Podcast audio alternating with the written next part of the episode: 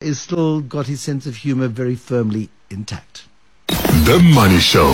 The markets. And on to Peter Brook, who's portfolio manager at the Old Mutual Investment Group, on the line to us this evening from Cape Town. Uh, it was after Friday's madness on markets, Peter Brook. I really did think today would be a bit of a sell-off, and that didn't happen.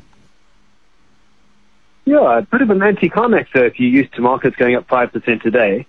But um, nice to have held it as opposed to have given it all back. And that's one of the things that we've been seeing, you know, the tremendous amount of volatility in markets recently. That huge volatility, of course, is informed by the stuff that we know.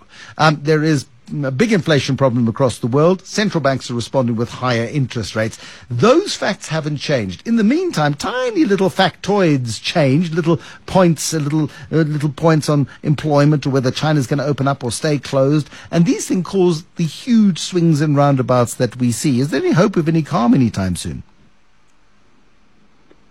I think it's normal that we get the sort of volatility as we start heading towards turning points.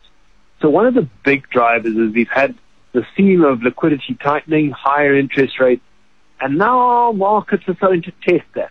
So if you look at, for instance, the U.S. Federal Reserve, it, it feels about in line with reality. So where the, the Fed forecasts are, where the market is.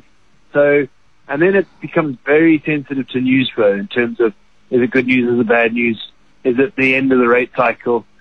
Um, the other thing that I think feeds this volatility is and these rumors is the fact that generally people are positioned very conservatively.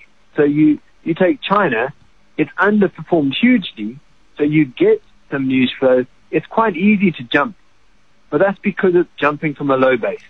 So just take South African uh, Naspers, you know, it's up 16% in the last week, but it's still down 7 over the last month. So the, the gain was just recovering some of the loss. And I think until we establish the next sort of trend, which is when do we start coming out of the recession, when is that priced in? I think that's next year's story. You'll probably get a more stable market. Yeah, for now, um, ride the waves, I suppose. I mean, yeah, the all share index at 69,500, there or thereabouts today. I didn't think we'd see it this year, frankly, based on all of the negativity around the world. But there is this sort of this desire to push higher, if not the, uh, the underlying market means in order to do so. Multi-choice with a disappointing update today, and it's leading to all kinds of prognostication over the, the internal health of multi-choice and its, uh, you know, you know, once revolutionary, now quite dated business model. Yeah, so a fairly dull trading update. You're talking about results between flat and 5% up. Um, and the market actually didn't really move it that much. I think the more interesting result was Raubex, which produced their interim, num- interim numbers, and they were up 4.4% today. So a bit more activity there.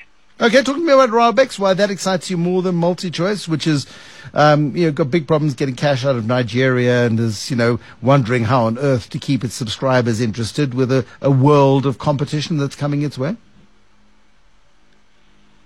So I think Raubex is important because it's the last man standing. Well, it's in Wilson Bayly Holmes in the construction sector.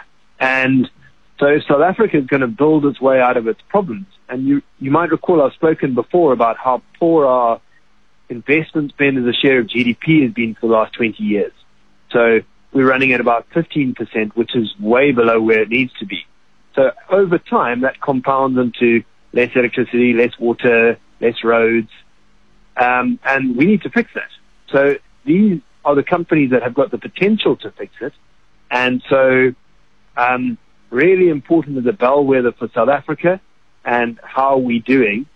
Um, the actual numbers were very good, and a lot of that was driven to to a really big project fixing the Beitbridge border post, which is good news for um, my fellow Zimbabweans heading home over Christmas.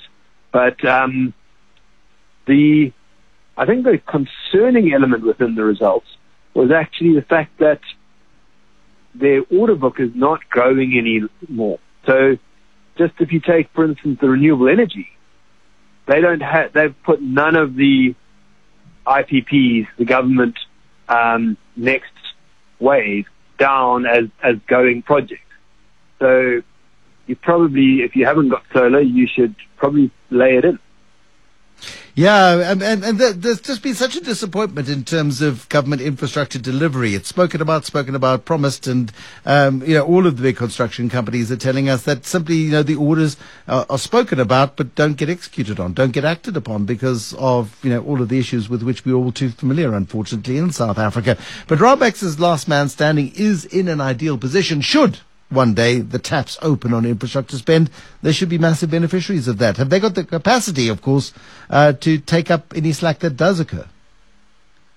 I think they definitely do. I mean, it's a well-managed business that's delivered consistently over time, um, and they do have, yeah, they've got, they've got the people. The people exist in South Africa. And now, this is one of the interesting little quirks out there.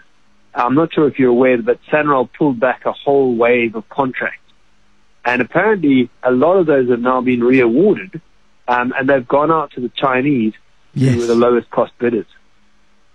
And this is a fascinating thing because who are the Chinese going to employ South Africans, or are they going to bring in Chinese labor, which is what they've done in the rest of Africa? And what does that mean for the black economic um, empowerment and transformation and the requirements? Because um, the South African companies are compliant with this are the Chinese companies. Good point, Peter Brook. Thank you very much for raising it. Peter Brook at the Old Mutual Investment Group, tonight's market commentator. Yeah, those reports over the weekend of the Chinese contracts, and it is, there's a huge amount of hypocrisy, of course, that comes with this sort of deal um, where there's a huge amount of pressure on you to buy local and demands that you buy local. And if, you know, local companies are greedy and they're mispricing their contracts, well, that's one thing. But they've got a huge South African cost base, of course. And if the Chinese are going to come in and do these projects, but as Peter Brook suggests, do them in the way they've done projects in other parts of the continent, then those jobs don't stay here. Then those aren't local jobs. I think there's a lot more detail still to be beaten out of that one. Just gone half past six. Sipiso Zulu now with the latest